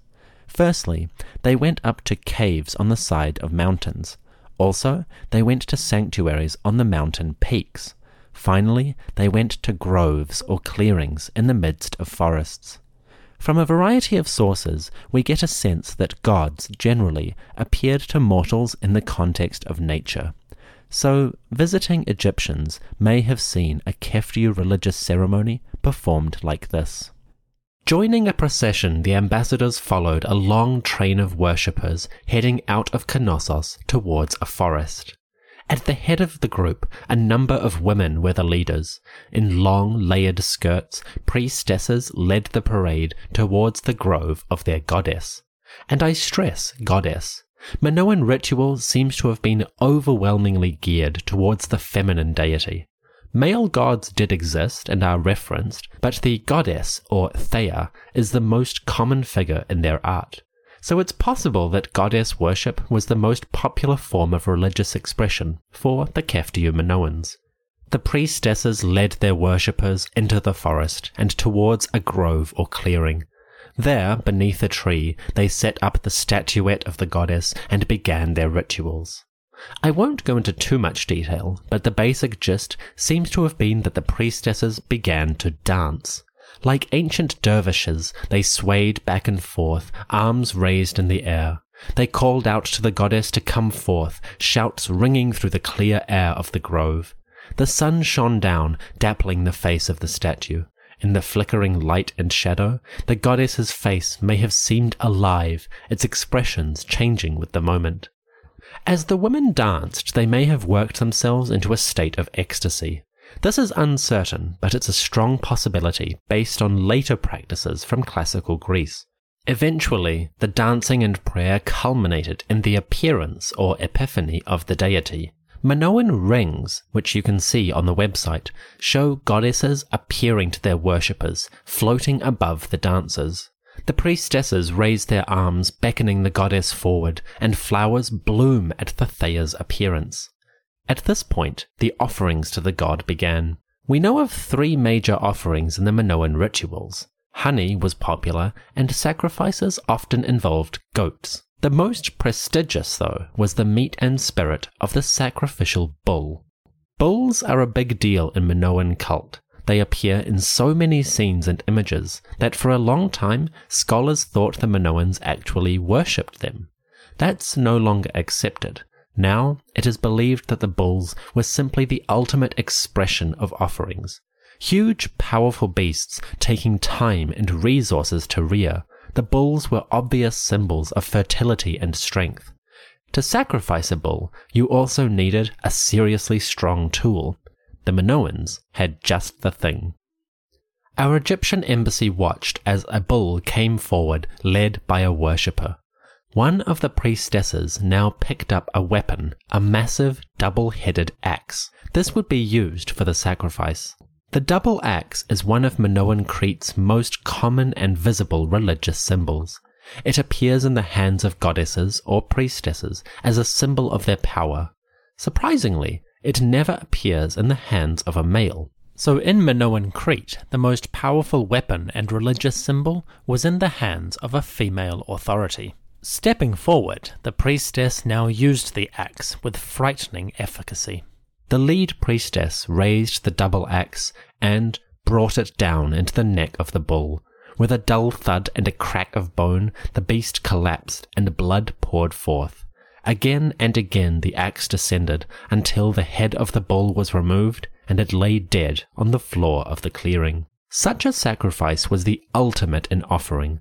Rushing forward, priestesses carved the animal up in order to lay the meat on altars and braziers before the goddess steak cooked, mingling with the smoke of incense to create a rich floral barbecue.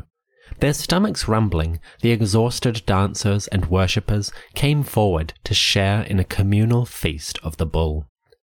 Our Egyptian friends would have been familiar with some of these rites. The Apis bull in Egypt may have received a similar treatment at the end of its life.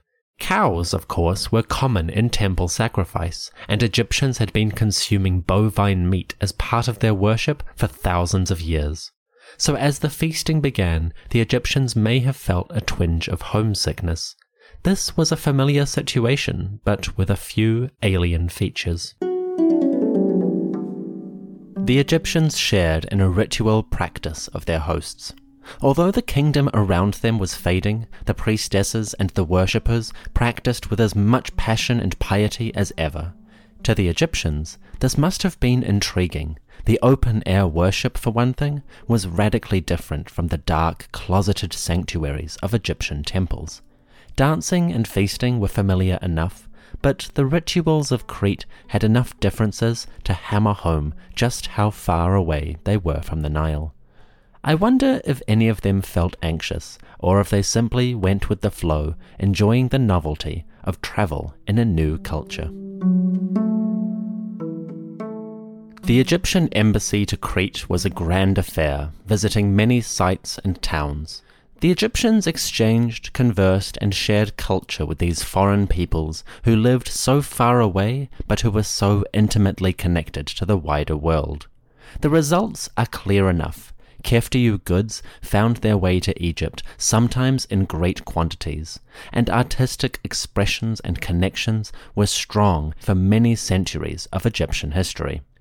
As the year 1370 came to its end, the Egyptians' relationship with the wider world, specifically the Aegean, was growing ever stronger. The embassy to Crete solidified that and gave it its final expression. Why final? Well, for the Keftiu, their story was coming towards its end. I mentioned earlier how Knossos and other cities were hit with difficulties around the year 1450 BCE. Well, a lot of that may have had to do with those other Greeks, the ones that we met last episode. The Mycenaeans of mainland Greece are a conspicuous factor in the changes which swept across Crete and the Aegean around this time. Between 1450 and 1300 BCE, the people of Mycenae, or Mycenae, spread their influence and power across the Aegean. They traded, colonized, and raided different areas, even going as far as Anatolia and tussling with subjects of the Hittite Empire. over the course of generations, the Mycenaeans spread a powerful cultural influence to various parts of this region. On Crete, Mycenaean influence was profound. In settlements, graves, and art, hints and records of their culture become increasingly common after 1450. By the time of our Egyptian embassy, Mycenaean culture was present in almost every aspect of Cretan society. In fact, the Mycenaeans may actually have been ruling the island in some form. It's entirely possible that the people of Mycenae, or at least the elites, took over some of the political structures on Crete somewhere around 1400 BCE. A few pieces of evidence suggest that this happened. For one thing, their language appears very suddenly as the dominant language of Cretan texts. Administrative records and documents make a very quick switch from the old Keftiu language, Linear A, to the newer Mycenaean one, Linear B. It's unclear if this language shift marks a political domination, like a hostile takeover, or a softer kind of influence. Cultural markers like art or written language don't necessarily equal political control. The Mycenaeans may have been spreading their culture without conquering other peoples. Either way, the result on Crete was quite clear. Within a short space of time, a blink of an eye historically, the island transitioned from a Keftiu dominated lifestyle to one with heavy Mycenaean influence. When the Egyptian embassy visited, that influence must have been blatantly obvious. Whether the palaces were ruled by native Keftiu or an immigrant elite, the sight of Mycenaean traders and administrators and the sound of their language must have been very common. To anyone paying attention, the writing was on the wall. This was the twilight of the old Keftiu period and the dawn of the Mycenaean one. So, as the Egyptians said goodbye to their hosts and prepared to leave Crete, returning to Egypt, they were effectively saying goodbye to a thousand year old culture. On Crete and around the Aegean, the future belonged to the Mycenaeans. In upcoming episodes, we will see how this process rippled outwards across the Mediterranean. The Mycenaeans were not a stay at home kind of people. They travelled far and wide, and many different cultures felt the touch of their influence. Naturally, the Egyptians were very interested in what these new Greeks had to offer their society.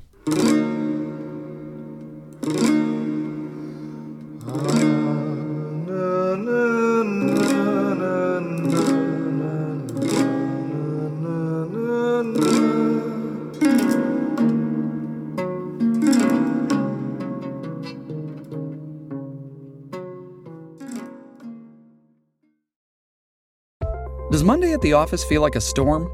Not with Microsoft Copilot. That feeling when Copilot gets everyone up to speed instantly? It's sunny again. When Copilot simplifies complex data so your teams can act, that sun's shining on a beach. And when Copilot uncovers hidden insights, you're on that beach with your people and you find buried treasure. That's Microsoft Copilot. Learn more at Microsoft.com/slash AI for all. Is the reign of Amunhotep III, the dazzling sun disk, great of strength, the one who is feared in all foreign lands. In the reign of this king, a royal official came to prominence. His name was also Amunhotep, but we know him better as Amunhotep, the son of Hapu. Amunhotep Hapu is a famous man. We did a full episode on him way back when. Well, there is another tale from his life that I want to tell. Amunhotep Hapu had a long and busy career. He left records of it, preserved on various statues. These statues tell Amunhotep's biography, and one chapter reveals a curious series of events. At some point, the king dispatched Amunhotep Hapu to the north. The high official went to the Nile Delta, that vast expanse of green bordering the sea, here, Amunhotep Hapu was put in charge of organization, specifically defense. Apparently, there were some issues on the coast.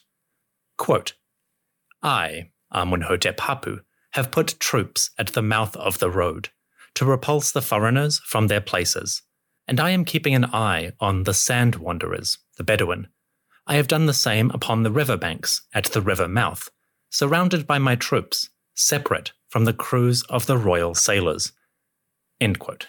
Amunhotep Hapu gathered troops, perhaps a local militia, and he led these troops against enemies in two places.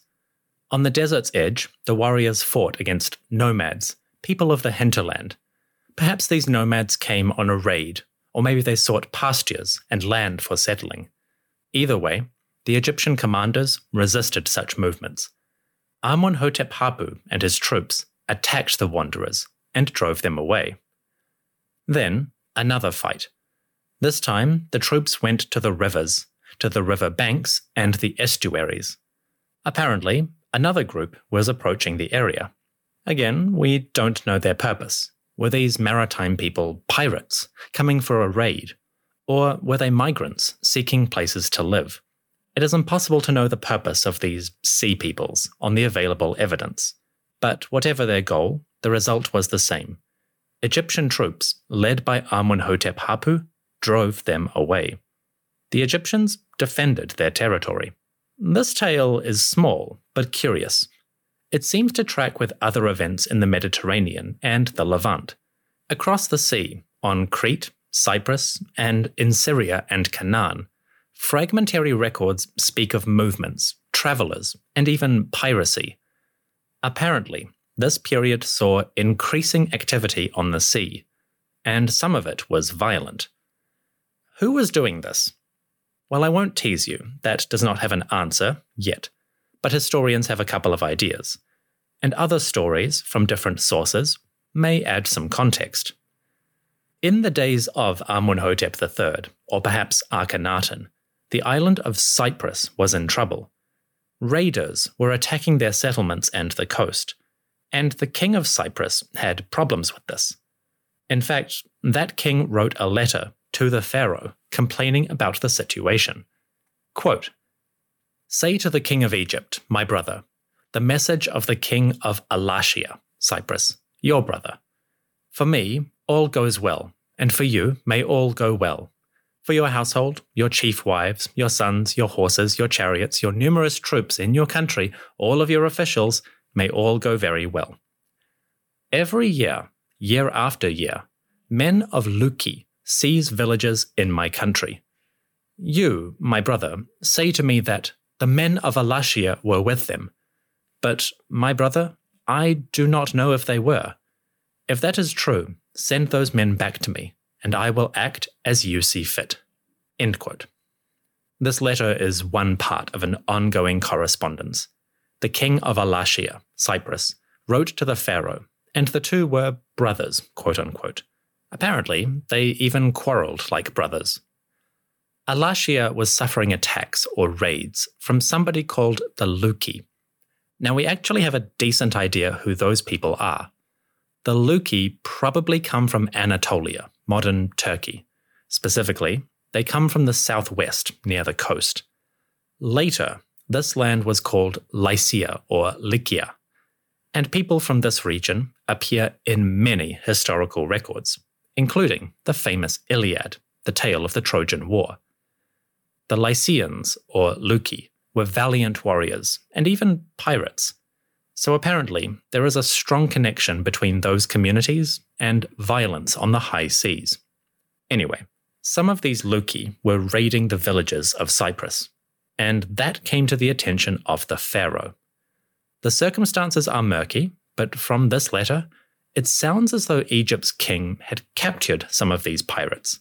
In his letter, the king of Cyprus refers to messages from Egypt regarding the issue.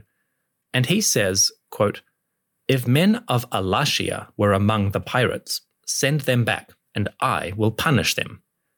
So, did the Egyptians capture some of these pirates? Is this the follow up to Amunhotep Hapu and his defense of the north? We can only guess what is happening there exactly. But this tale, and the letter, is interesting. At the very least, it seems to invoke a period of instability or danger on the Mediterranean Sea. It is possible that Amunhotep Hapu was fighting against similar people to the ones raiding Cyprus.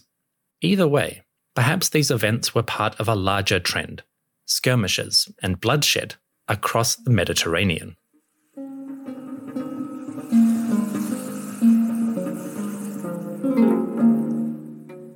From struggles on the shore, we now move to art from the royal court. Our source for this chapter comes from a papyrus, a fragmentary piece of paper unearthed at the city of Amarna. These fragments have paintings on them, small scenes that have been drawn by an artist. There are at least two scenes in the surviving fragments. One of these scenes appears to show a battle. An Egyptian warrior is in conflict with foreigners possibly people from Libya. The Egyptian seems to be losing. He appears to be on his knees, and the Libyans may be about to kill him. That's all we get from that fragment, and it's not the main focus. What I'm interested in is the other fragment. This fragment shows a group of warriors or foot soldiers. They seem to be marching or running forward, possibly joining the battle that is happening. On their heads, these soldiers wear distinctive helmets. Now, these helmets are not Egyptian in style. The troops seem to wear boar tusk helmets, a style of headgear made from ivory that comes from boars. These helmets are quite distinctive. They come from the Aegean, from the world of the Mycenaeans and the early Greeks. Boar tusk helmets are a high status item in Mycenaean archaeology. They turn up in graves for high ranking warriors and we also see them in art from the Aegean region. Items like this are expensive. To make a boar tusk helmet, the artisans would need ivory from dozens of animals. So these are prestigious items. That begs the question why are a group of soldiers on an Egyptian papyrus wearing Mycenaean helmets? There are at least two possible explanations. Are these Egyptian warriors who are wearing imported armor? Or are they Mycenaean warriors who are serving the pharaoh? The answer is uncertain. In 1994, a couple of scholars did a study on this papyrus specifically, but they did not reach a firm conclusion on the soldiers' origins. You see, apart from the helmets, the troops are quite generic. You wouldn't pick them out of a crowd. So there's nothing distinctive in their costume or their appearance to identify them. With that in mind, it is impossible to say if these are Mycenaean soldiers fighting for Egypt or Egyptian soldiers using imported armor. If the troops are Egyptian, that is still quite interesting. It tells us that Akhenaten, or his government, was quite happy to import expensive foreign armor. As I mentioned, these boar tusk helmets are high status items. They required a lot of effort and labor to produce. So, if the Egyptian government was buying these helmets, that cannot have been cheap. Which begs the question Does this papyrus fragment show the pharaoh's bodyguard? The sort of top tier units we would expect to have that kind of expensive gear. Based on the surviving picture, we really can't say. This papyrus is the only example of boar tusk Mycenaean helmets. None of the art from Akhenaten's reign ever includes these features, so it's anyone's guess as to who these troops were, if they were Egyptian. If the soldiers were Mycenaeans, that raises an interesting idea. Perhaps in the time of Akhenaten, the Egyptian government was employing foreign soldiers. Maybe Mycenaean warriors came to Egypt seeking employment or opportunities on the field of battle.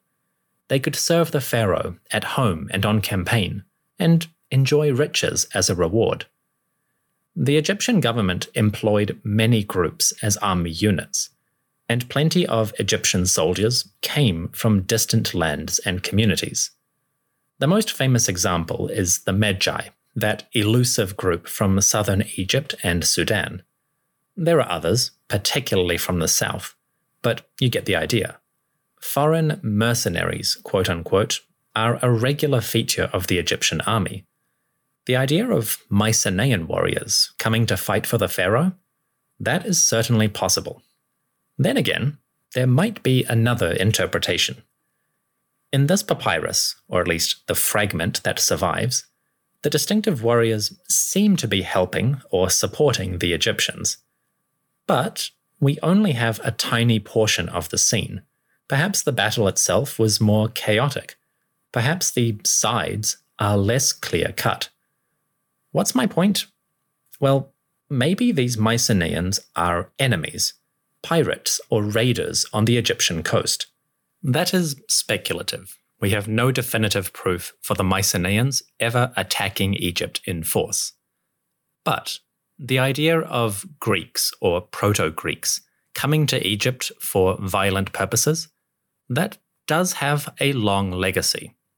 The Mycenaean papyrus might have a distant connection with events from a famous tale, the tale of Odysseus and his travels on the sea. You may be familiar with a tale called the Odyssey. It is a story of heroes and monsters, gods, fate, hubris, and violence. Composed in the first millennium BCE, centuries after the Amarna period, the tale has nothing to do with that era specifically. But there may be elements or sections that draw on long cultural memories, vague histories or ideas of Bronze Age events. At the very least, the Odyssey evokes a picture of that time, the age of Mediterranean piracy. The section I am interested in concerns Odysseus, hero of Ithaca, and a small interlude in his adventures. It comes in Book 14, just over halfway through the Odyssey. And here, the poet sings of a journey that Odysseus and his warriors took. Well, I say journey, it was more of a raid and the target of this raid was Egypt. Quote, I, Odysseus, conceived the idea of making a descent on Egypt, so I fitted out a fine fleet and manned it. I had nine ships, and the people flocked to fill them.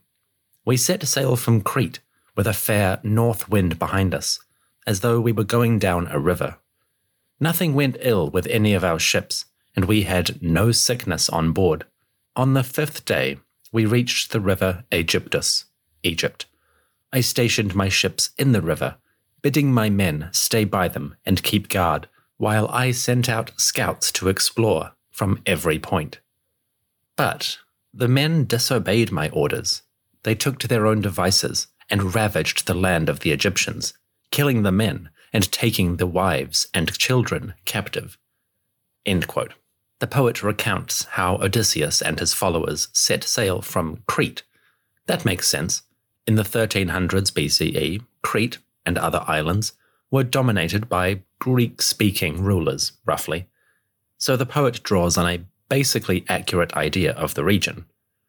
Then the ship sails south, following the wind, and soon it reaches the mouths of the Nile. The Greeks called this river Aegyptus, which comes from the Egyptian phrase Hut-ka-Ptah, the estate of the spirit of Ka. Hut-ka-Ptah is a name for Memphis, the great city. But by the time the poet was composing the Odyssey, the Greeks named the entire land as Aegyptos. So Odysseus comes to the river of Egypt, and he lands his ships somewhere in that area. Interesting. So far, the story broadly matches with the geopolitical layout of the Mediterranean Greek speaking rulers in the north, and Egypt accessible from Crete. It's not a lot to go on, but it's a start. Then we get the fun stuff, quote unquote. The Greek warriors are impatient and they run amok. Soon they are attacking, raiding the hinterland, killing Egyptian warriors and seizing families. The raid is destructive and its consequences would be dire.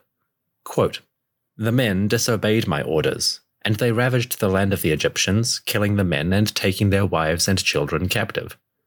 Soon, the alarm was carried to the city, and when they heard the war cry, the people came out at daybreak, until the plain was filled with horsemen and foot soldiers, and with the gleam of armor. Then the gods spread panic among my men, and they would no longer face the enemy, for they found themselves surrounded. The Egyptians killed many of us, and took the rest alive to do forced labor for them. I wish I had died then and there in Egypt, for there was much sorrow in store for me. The Greek warriors, the raiders, came to calamity. Their crimes in the hinterland caused a ruckus, and soon royal troops came forth. Emerging from the city, presumably Memphis or perhaps Avaris in the north, Egyptian troops surrounded the foreigners. So far, it's sounding relatively stable in terms of its description of the area. At the very least, there were royal fortresses in the north, so there's a good chance that Egyptian garrisons could have defended against a raid like this. To be clear, I'm not saying that the Odyssey describes an actual single event. Instead, the poet is drawing on long cultural memories of raiding and piracy in the distant past.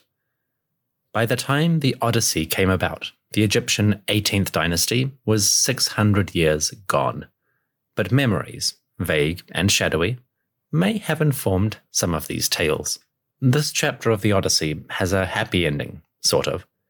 As the Greek warriors found themselves beleaguered, beset on all sides, Odysseus made a solution.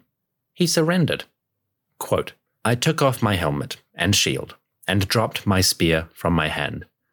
Then I went straight up to the king's chariot. I clasped his knees and kissed them, at which point he spared my life. He commanded me to get into his chariot and he took me, weeping, to his own palace.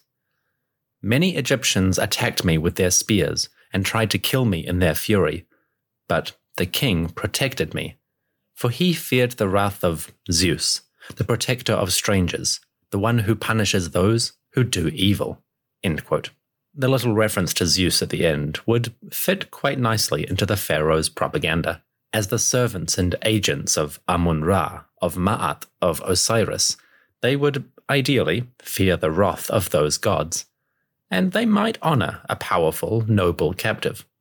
Not always.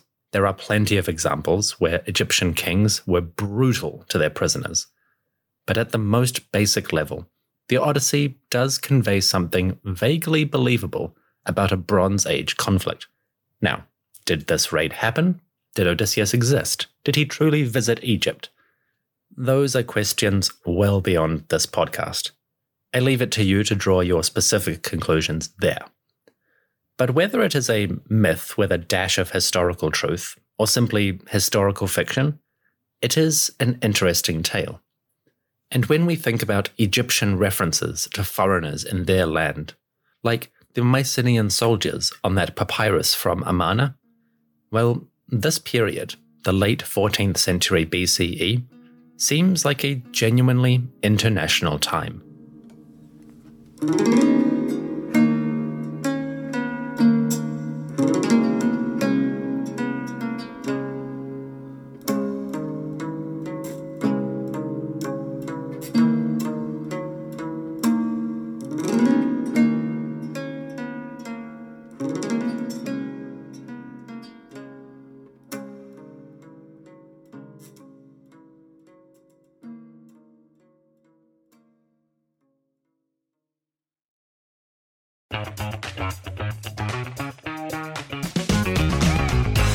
I'm Dylan Lewis, one of the hosts of Motley Fool Money. Each weekday on Motley Fool Money, we talk through the business news you need to know and the stories moving stocks on Wall Street. On weekends, we dive into the industries shaping tomorrow and host the experts, authors, and executives that understand them. Tune in for insights, a long term perspective on investing, and of course, stock ideas. Plenty of them. To quote a listener, it pays to listen. Check us out and subscribe wherever you listen to podcasts.